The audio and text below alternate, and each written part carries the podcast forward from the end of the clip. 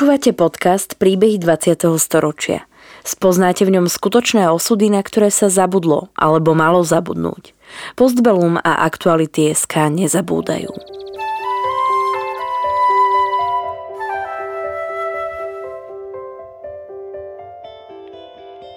Vďaka konkrétnym príbehom sa dozviete, akým osudovým dilemám museli naši rodičia, starí rodičia, prarodičia čeliť. Postavení sme tak pred otázku, ako by sme sa v podobných situáciách zachovali my. Rozprávači príbehov 20. storočia rýchlo odchádzajú. Ich spomienky sú dôležité nielen pre nás, ale aj pre naše deti a ďalšie generácie, ktoré už nebudú mať možnosť sa s nimi osobne stretnúť.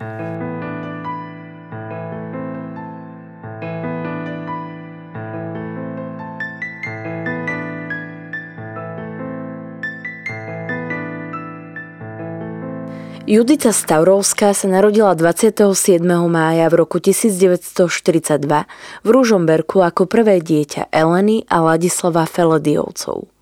Jej rodičia boli židovského pôvodu a narodenie céry bolo pre nich väčším šťastím, ako mohli spočiatku tušiť. Ako jej neskôr povedali, je dosť možné, že im Judita zachránila život. Otec pracoval ako obchodný cestujúci a mama bola v domácnosti – Rodina Felediovcov nebola obzvlášť bohatá. Juditiny rodičia neboli ani príliš pobožní, patrili k bežným zástupcom strednej triedy.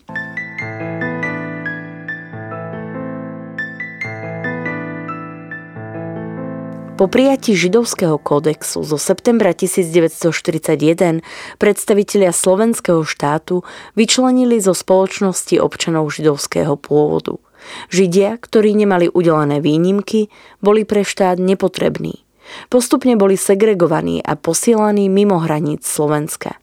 Už na jar v roku 1942 mali do jedného z prvých transportov smerujúcich do nacistami ovládaného Poľska nastúpiť aj Juditiny rodičia. V tom čase bola mama Elena už niekoľko mesiacov tehotná. Moji rodičia a starí rodičia žili v Ružomberku a dostali rozkaz e, sa dostaviť na transport, ktorý išiel z Popradu, neviem presne, nebol to ten celkom prvý transport, čo išiel, ale muselo to byť buď v marci alebo v apríli 42. Doviezli ich do Popradu, už ich išli naložiť do vagóna, keď nejaký e, človek tam, ktorý tam bol gardista, sa pozrel na mamu a, po, on ešte možno bol tiež pod tým dojmom, že tam idú na prácu tí ľudia, viete. Tak je povedal, no čo s takouto ženou, ktorá za chvíľu budeme rodiť, e, e, budeme tam robiť a poslali ich proste naspäť do Ružomberka. Takže tým pádom sa zachránili prvý raz. V rovnaký deň, keď bol v Prahe spáchaný atentát na Heidricha, prišla na svet aj Judita Felediová. Už pár dní po jej narodení prišli do nemocnice predstavitelia slovenského štátu so zoznamom ľudí, ktorí majú nastúpiť na najbližší transport. Podľa zoznamu mali byť Juditiny rodičia vo vlaku, ktorý 2. júna 1942 odchádzal z Liptovského Mikuláša. To bolo pár dní potom, čo som sa narodila a znova to bol jeden človek, ktorý bol lekár v tej nemocnici, ktorý odmietol moju mamu vydať. Povedal, že ja odtiaľ to neprepustím ženu, ktorá bola 2-3 dní po pôrode a má malé baby. Takže tým pádom aj tento transport sa moji rodičia tomu vyhli.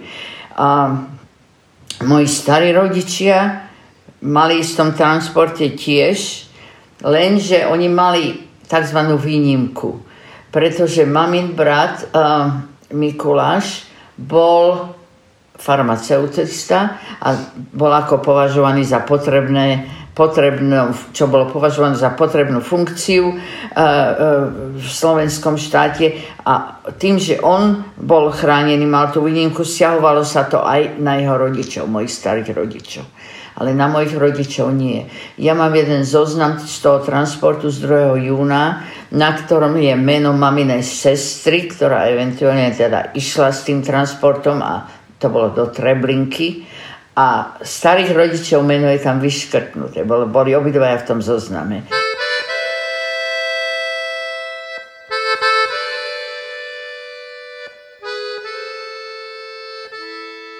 Stríková výnimka sa vzťahovala aj na Juditiných starých rodičov, na jej rodičov však nie.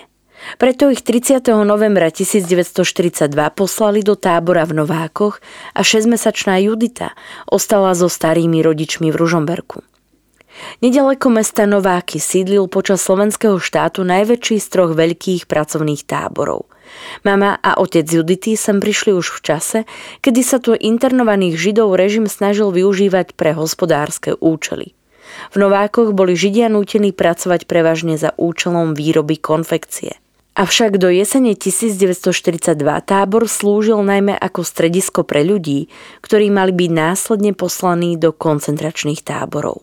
Znovák deportovali v rámci transportov odhadom 4 tisíc až 5 tisíc Židov. Posledný vlak smerujúci do Lublina v Poľsku odišiel z Novák 15. októbra. Juditiny rodičia sem dorazili už viac ako mesiac po zastavení prvej vlny transportov. Síce sa vyhli deportáciám zo Slovenska, stále však boli pozbavení osobnej slobody a občianských práv. Kvôli svojmu pôvodu boli nútení pracovať v táborových dielniach. Felediovcom časom umožnili, aby ich dcéra prišla na leto navštíviť. Na jar 1944 e, rodičia nejak vybavili nejaké povolenie, že mohli ma tam mať, akože to bolo vtedy povedané, že cez pár letných mesiacov s nimi v Novákoch. Čiže ja som bola od júna 1944 v Novákoch a do, do vypuknutia povstania. A 29. augusta prišli partizáni, otvorili dvere na brány na Novákoch a povedali, chodte kam chcete alebo čo. Tak naši mali príbuzných vo zvolenie, išli sme do zvolená a tam sa narodila v septembri moja sestra Dáša.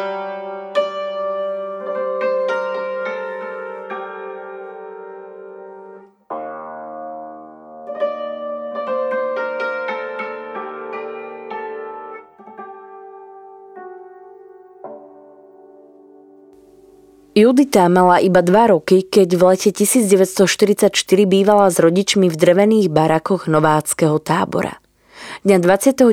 augusta ale vypuklo Slovenské národné povstanie a jedným z prvých krokov povstalcov bolo otvorenie brán pracovných táborov. Felediovci so svojou malou dcérou nakrátko získali slobodu. Rodina sa po odchode z pracovného tábora vydala do centra povstaleckého územia na stredné Slovensko.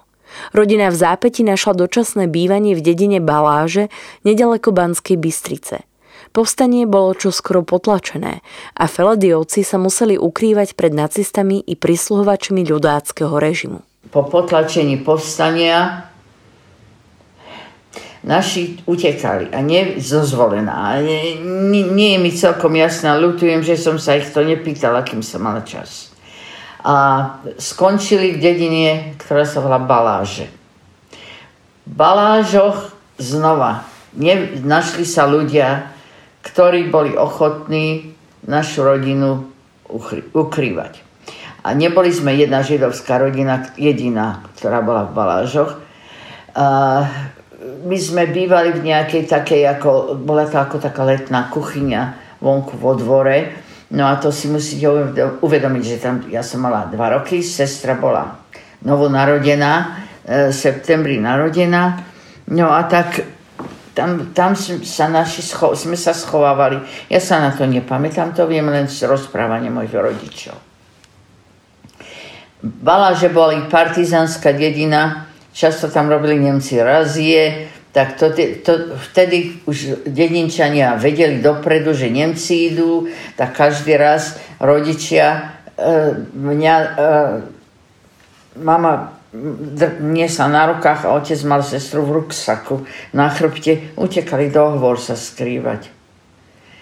A potom sa vrátili a takto to trvalo niekoľko mesiacov, až kým nedošlo k takej situácii, že z nejakého dôvodu Nemci stratili trpezlivosť s balážmi a prišli tam a vypálili polovicu obce. Tam,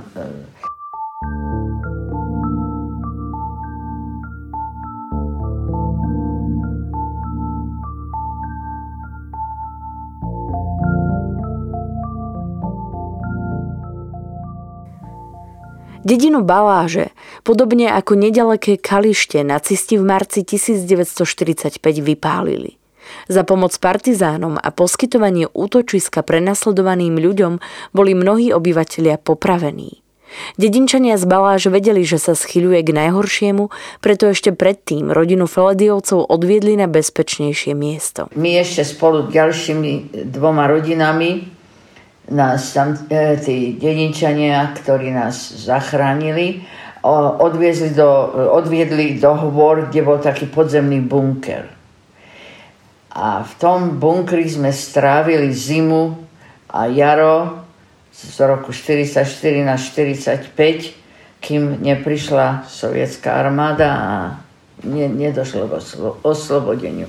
Že sme to prežili, to si ja tiež neviem vysvetliť, ak je to možné moja sestra, mama hovorila, že bola tak slabá, lebo nebolo dosť jedla, že ani plakať nevedela. Čo bolo šťastie, lebo Nemci tam chodili na, na my, e, ak sme boli v tom podzemnom bunkri a keby bola zaplakala, by nás boli našli.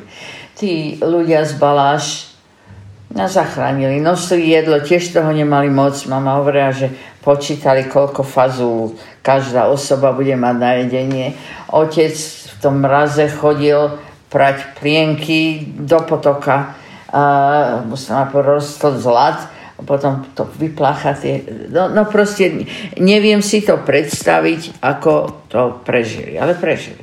Judita Stavrovská spomína, že okrem nich v bunkroch žili aj ďalší ľudia. Neskôr sa snažila vypátrať záchrancov jej rodiny. Od rodičov poznala iba ich priezvisko. Nevedeli však presne, o ktorú rodinu išlo, keďže v súčasnosti sa v balážoch nachádza viacero ľudí s rovnakým priezviskom. Ich presnú totožnosť sa jej nepodarilo zistiť. Ja neviem, viem, že tam boli ešte dve ďalšie židovské rodiny, ktorí boli s nami v tom bunkri. Mhm.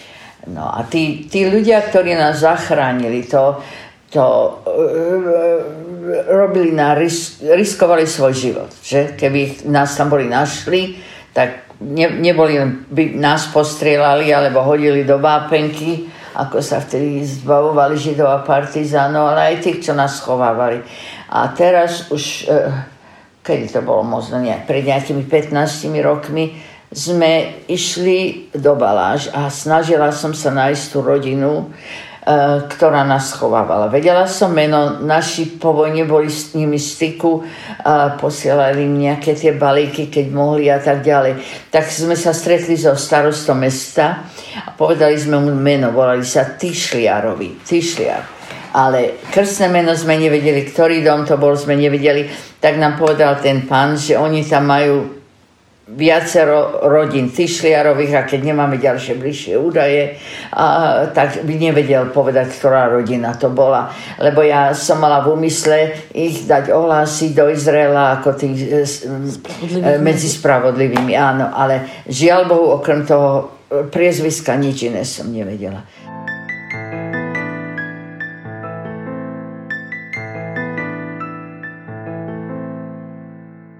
Judita a jej rodina je veľmi vďačná za záchranu života týmto statočným ľuďom. Vie, že mnohí ľudia nezištne pomáhali utekajúcim a ukrývajúcim sa Židom. No tiež vie, že mnoho ľudí sa nachádzalo aj na tej opačnej strane. Ne, nerobím si ilúzie, že mnohí ľudia e, na Slovensku e, boli na strane Nemcov a e, aktívne sa zúčastňovali akciám proti Židom, ale že boli ľudia, ktorí boli ochotní si riskovať, riskovať vlastné životy, aby nám pomohli. A nebolo to z finančných dôvodov, lebo moji rodičia nemali nič. Oni utekali znova do Ružomberka, naspäť sa nedostali, všakže nemali peniaze, nemali, a nikdy nemali. Bola to chudobná rodina, moje rodičia. No, takže e, e, navždy budem im povďačná, že, že nám zachránili.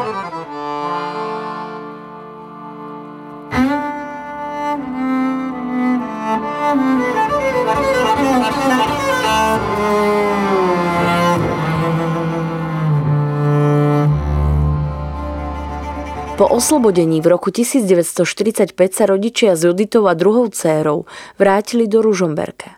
Matka Elena stále s nádejou čakala na návrat rodičov, ktorí boli pôvodne vyňatí z transportov. Po potlačení povstania však boli zrušené všetky výnimky a ich následne deportovali. Neskôr sa dozvedeli, že Juditina stará mama Róza zomrela v koncentračnom tábore Ravensbrück. O jej manželovi Bernardovi dodnes nič nevedia. Po vojne sa rodina Felediovcov vrátila do Ružomberka a snažili sa začať nový život. Mm, samozrejme, na starých rodič, rodičov návrat moja mama dúfala a čakala, hádam, do konca svojho života. A um, oni tam mali byť rodičia, to bolo všetko vybrakované, nič tam nenašli zo svojich vecí. E, zobrali nábytok, dokonca jednu takú kúzelnú historku vám poviem. Môj otec išiel v Ružomberku po ulici lebo nikto nevedel, čo sa stalo s ich vecami. No nemali moc, ale boli od 37. keď sa sovášili, uh, mali svoju domácnosť v Ružomberku do toho 42. Ale m, mm, starí rodičia žili niekde v inom byte. Ale Takže mali nejaké tie základné veci samozrejme. Nejaký nábytok na zákazku do obývačky si dali urobiť a otec išiel v Ružomberku po ulici už teda po vojne, niekto tam mal otvorené na prízemí okno a on sa pozrel a videl, že tam ten sekretár, ktorý si oni dali na, na zákazku robiť rodičia, stojí v tej e, miestnosti. A to bol taký zaujímavé, to bola taká celá stena, e, bola tam skriňa, vitrína, sklenená knižnica, všetko v jednom veľkom kuse, takže no, No tak e, otec okamžite spoznal, že je to jeho nábytok. A išiel tam a povedal tým ľuďom, že chce, aby mu ten nábytok vrátili. No, a oni sa dušovali, že to je ich, že oni si to dali urobiť. Tak eventuálne otec, ktorý vtedy už robil tam na úrade sociálnej starostlivosti v Ružomberku ako právnik, a prišiel tam s policajtom a mal dôkaz, že to je jeho nábytok, teda ich nábytok. On, moja mama do konca života mala ešte potom svojej, uh, uh, svojom byte tu v Bratislave.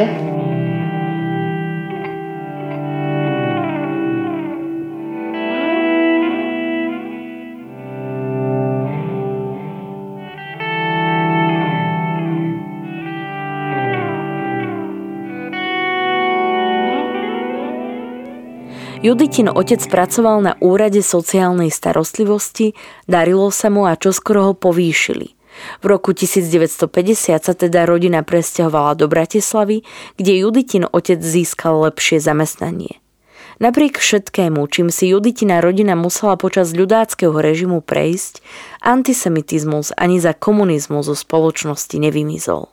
Nikdy svoj pôvod úmyselne neskrývali, avšak aj spoločnosť im to vždy pripomenula. A v našej rodine to bola bežná téma rozhovoru. Odkedy sme vyrastali, nikdy nebola otázka, či sme Židia alebo nie sme Židia. Nám na, na, naše okolie na to nedalo zabudnúť. E, e, už v základnej škole deti na mňa vykrikovali, že som Židovka.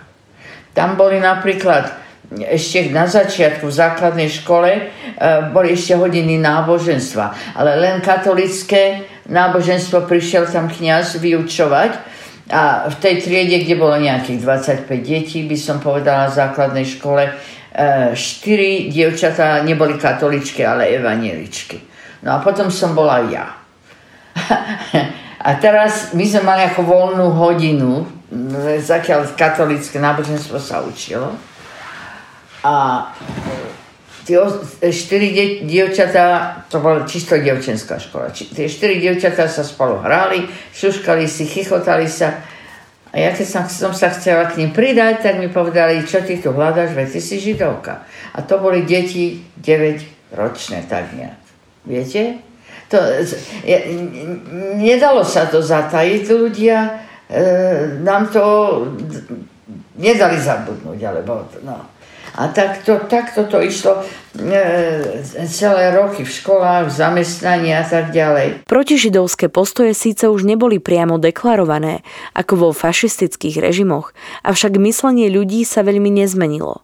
Neskrývaný antisemitizmus vyšiel na povrch aj počas vykonštruovaného procesu s Rudolfom Slánskym v roku 1952.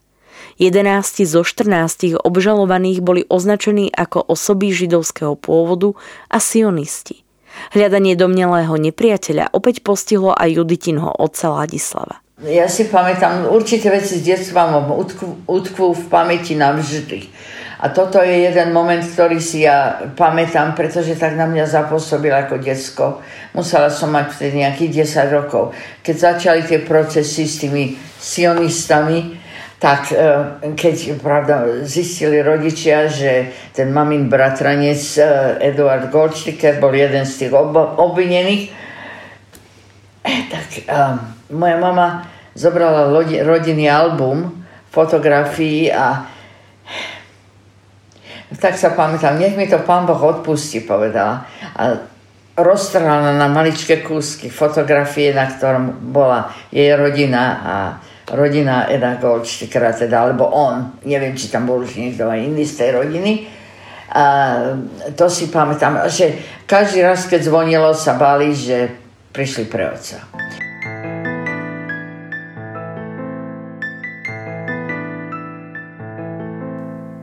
Následné perzekúcie neobyšli ani Juditinu rodinu. Prenasledovaný, väznený a do uránových baní bol poslaný aj bratranec Juditinej mamy Edo, niekoľkoročnému väzneniu sa nevyhol ani otcov brat Ernest Feledy. Judita však už nevie prečo, keďže pred deťmi sa o tom nikdy nehovorilo. O, otec bol uh, vyhodený zo zamestnania, uh, obvinený, že sionista a ešte sa pamätám, že rodičia trpli. A to si pamätám, lebo však som bola detsko, že, že ho tiež zatknú. Mama už vedela, že bratranca Eda Goldstickera zavreli, to bolo v rámci slanského procesu. No tak e, vtedy sa tomu hovorilo, že ho poslali do výroby.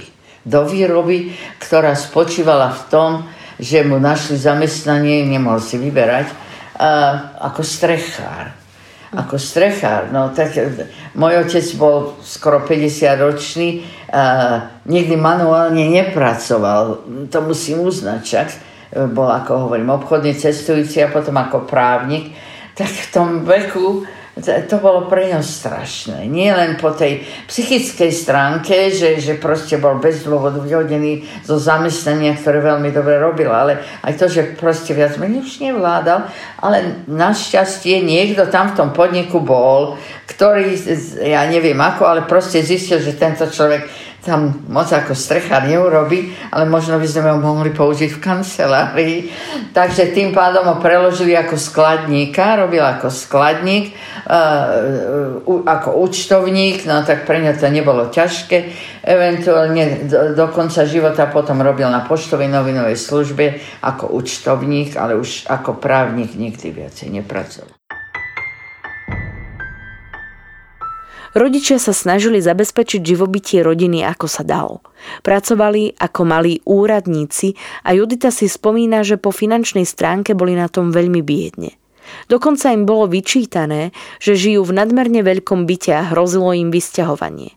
Podarilo sa im však zabezpečiť, že vo voľnej izbe ubytovávali študentky, aby o svoj byt neprišli.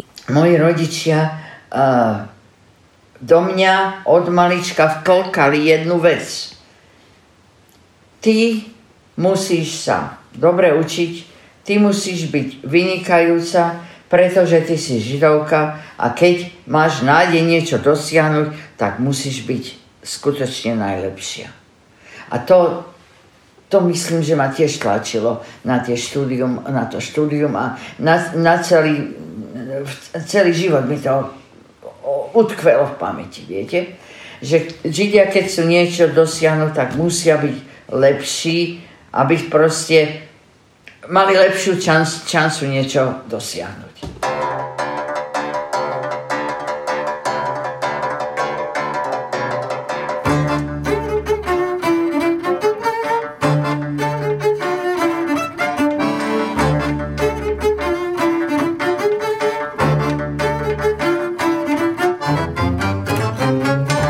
Judita Stavrovská bola vždy dobrou študentkou, prechádzala školami s čistým vysvedčením, keďže ako hovorí, odmala sa snažila vynikať, aby nebola posudzovaná pre svoj pôvod, ale za výsledky.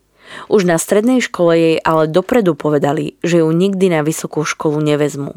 Som bola dobrá študentka. Od začiatku, od prvej triedy až po maturitu som mala samé jednotky.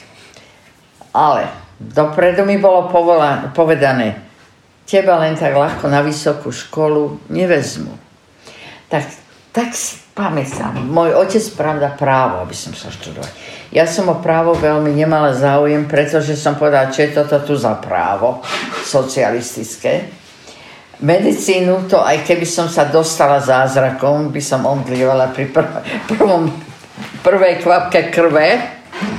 A jazyky bola jedna eventualita, a, ale ja som vždy bola strašný knihomol milovala som čítanie, mama hovorí, v roku, keď som mala 4 roky, som sa z kociek takých skladačkových naučila čítať sama. Tak a práve druhý rok bola otvorená katedra knihovníctva na Univerzite Komenského. A ešte to nebolo také vychytené a netoľko ľudia o tom vedeli, tak sme si mysleli, že snáď budeme nádej sa dostať na to, na to knihovníctvo. No. Neprijali ma. Bola som na pohovore, boli tam docent, profesor, asistenti, dívali sa na moje vysvedčenie a nikdy nezabudnem, ten docent hovoril, s takýmto vysvedčením, jak to vy ste sa prihlásili na knihovníctvo. Tak som si myslela, že mám nádej sa dostať. Poslali nám papier, že ma nepríjmu, pretože vysvetlo potom otec poznámosti sa pýtal, ako teda došlo k tomu, e, že koho prijali a koho nie. Tak prijali 13 študentov, e, dvaja, ktorí neboli robotníckého pôvodu, že? Napriek tomu, že môj otec už robil ako malý úradník, ja som bola buržoázneho pôvodu a tí dvaja, ktorých prijali, čo neboli robotníckého pôvodu, nejak e, finančne podplatili, poviem, jak to je. A e, moji rodičia nemali z čoho. Tak e, tým pádom som sa nedostala na univerzitu. Judita sa po maturite zamestnala ako dozor v knižnici. Časom ju povýšili a neskôr bola dokonca prijatá na diaľkové štúdium. Judita sa v roku 1967 zosobášila s manželom Alexandrom. Popri práci v knižnici sa zaujímala aj o divadlo, do dramatického súboru chodila ešte na strednej škole. Uvoľnenie druhej polovice 60. rokov vnímala s manželom veľmi načene, i keď nemala prílišnú nádej, že sa v spoločnosti skutočne niečo zmení. Obavy manželov Stavrovských boli s definitívnou platnosťou naplnené 21. augusta v roku 1968 vstupom vojsk Varšavskej zmluvy do Československa. Judita s Alexandrom sa rozhodli, že nadišiel čas na emigráciu do zahraničia. No a potom v 68. tak to, to vtedy to prepoklo v januári. Pamätám sa, kolegyňa prišla, hovorí, neuveríš, čo sa stalo na zasadaní UVKSČ. Zrazu no, novotný, ja neviem, či odstúpil. No vtedy začín, začínali samozrejme spisovatelia v Československu boli na čele celej tej pôvodnej toho, to, tej, e, ako by som povedal, zmeny, alebo toho, pras, toho e, e, ako to volajú, jaro? Pražská jar. No, bola to Pražská jar, lebo išlo to až na Slovensko. No a potom e, v 68. zrazu to bolo ako iný svet. Nebola cenzúra, mohlo sa hovoriť, ľudia začali cestovať a kým, kým nepoznáte niečo lepšieho, človek ako si sa ľahšie zmierí, aj keď si uvedomie, že, že žije vo fakticky komunistickej diktatúre, si neuvedomuje ten, ten rozdiel na, natoľko, ako keď uh, sa to zlepší, ako sa to zlepšilo za tých 8 mesiacov v 68. a potom sa to má vrátiť znova do toho staré. To, to už sme nemohli akceptovať. Takto spomína dnes pani Stavrovská na príčiny ich rozhodnutia opustiť komunistické Československo. Judita Stavrovská spoločne s manželom 15. oktobra 1968 emigrovali na západ, takmer dva mesiace od začiatku okupácie. No tá emigrácia, to Šaňom, Šaňom bol ten, ktorý prvý prišiel s tým, tak sa pamätajme, no ja tu nebudem za takýchto okolností. My sme boli, mali sme vylepené fotografie Dubčeka v oknách na ulici, susedia prišli, dajte si to dolu, Rusi budú chodiť po domoch a tak ďalej. Ľudia sa báli. My sme to fakticky ešte tie veľké zmeny nezažili. Len sme prechádzali tým obdobím, keď teda sme boli obsadení a e, tanky po uliciach a teraz znovu začala cenzúra, e, noviny a e, rádio, to sa počúvalo, čakali sme na správy, zobrali um, celý ústredný výbor, okrem tých, ktorí podpísali, že teda pozývali tu na spojenecké armády na zachrániť nás pred imperialistami a revanšistami. Uh, Uh, takže to, to bola tá zmena. Vedeli sme, že to pôjde len k horšiemu. A, a vtedy sme urobili to rozhodnutie, že, že odídeme. No. Neboli sme jediní. Kopa našich priateľov boli v tej istej situácii a to bolo to, bolo to smutné pre Československo, že to boli ľudia... Inteligencia odišla. Mladí, mladí, inteli, mladá inteligencia, akademicky vzdelaní ľudia, vysokoškolskí, to e, strašne veľa odišlo. Judita s manželom mali šťastie, že dostali trojdňové povolenie na návštevu známych vo Viedni. Za hranicami už zostali. Odtiaľ sa vďaka organizácii pomáhajúcej židovským utečencom snažili vybaviť azyl v zahraničí. Pôvodne uvažovali o Izraeli či Južnej Afrike, čo skoro ale zistili, že hľadanie útočiska v cudzine sa nezaobíde bez komplikácií. Nakoniec im bolo umožnené začať nový život v americkom Kolorade, kde vychovali aj svoje deti. Dodnes sa na Slovensku každoročne vracajú, či už za príbuznými a starými priateľmi, alebo kvôli spomienkam. Stále však cíti, že duch antisemitizmu v našej spoločnosti pretrváva aj dnes.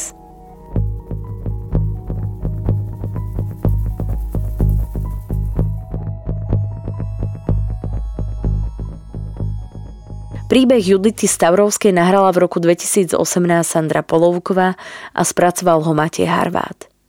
Príbehy 20. storočia v Postbelum zaznamenávame, aby sme o ne neprišli, aj keď tu už s nami ich rozprávači nebudú. Aby sme nezabudli na ich osudy a hrôzy, ktorým boli vystavení a na dôležité okamihy našej histórie, ktorá dnes býva často spochybňovaná a pre mnohých je neznáma. Podporte našu prácu aj vy pravidelným finančným príspevkom na www.postbelum.sk. Ďakujeme. Podcastom vás prevádzala Sandra Polovková a spolupracovali na ňom Adriana Demianovičová a Marian Jasolský.